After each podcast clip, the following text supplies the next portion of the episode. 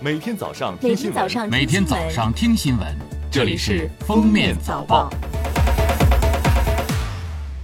各位听友，早上好！今天是二零二三年七月三十日，星期日，欢迎大家收听今天的封面早报。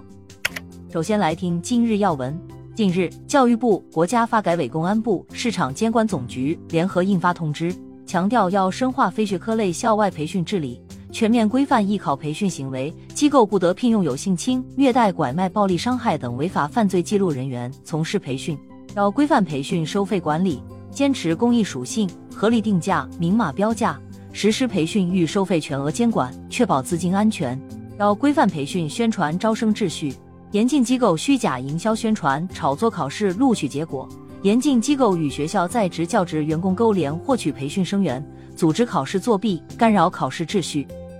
国家卫生健康委日前印发关于开展二零二三年世界母乳喂养周活动的通知，提出大力推进医疗机构、商场、车站、机场、景区等公共场所以及女职工较多的用人单位、托育机构加强母婴设施建设，提高母婴设施配置率。日本政府通过二零二三年版防卫白皮书，将中国定位为日前所未有的最大战略挑战。对此，国防部发言人谭克飞表示，日方新版防卫白皮书固守错误对华认知，刻意渲染所谓中国军事威胁，抹黑炒作中国军队正常的建设发展和军事活动，粗暴干涉中国内政，挑动地区紧张局势。我们对此表示坚决反对，已向日方提出严正交涉。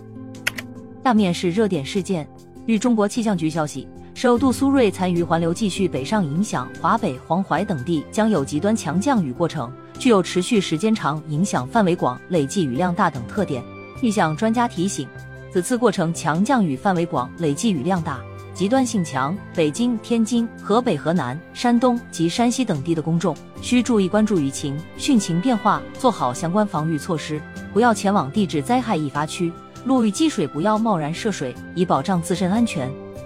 二十九日，成都大运会武术项目男子南拳比赛中，中国选手曹茂元夺冠，这是本届大运会的首金，也是中国大学生体育代表团的首金。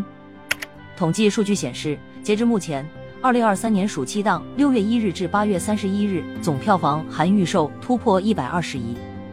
最后来听国际新闻，韩国外交部二十八日以发言人名义发表评论。就日本政府当天发布的防卫白皮书中主张拥有独岛主权表示强烈抗议，敦促日本政府立即撤回错误主张。当地时间二十八日，世卫组织非洲区域办事处发布报告称，三百四十万流离失所苏丹人的健康状况堪忧，且难以获得医疗救助。根据世卫组织的数据，目前已有近七十六万人逃往苏丹邻国，包括中非共和国、乍得、埃及、埃塞俄比亚和南苏丹。世卫组织及其合作伙伴正在为这些国家提供紧急卫生援助。感谢收听今天的封面早报，我们明天再见。本节目由喜马拉雅和负面新闻联合播出。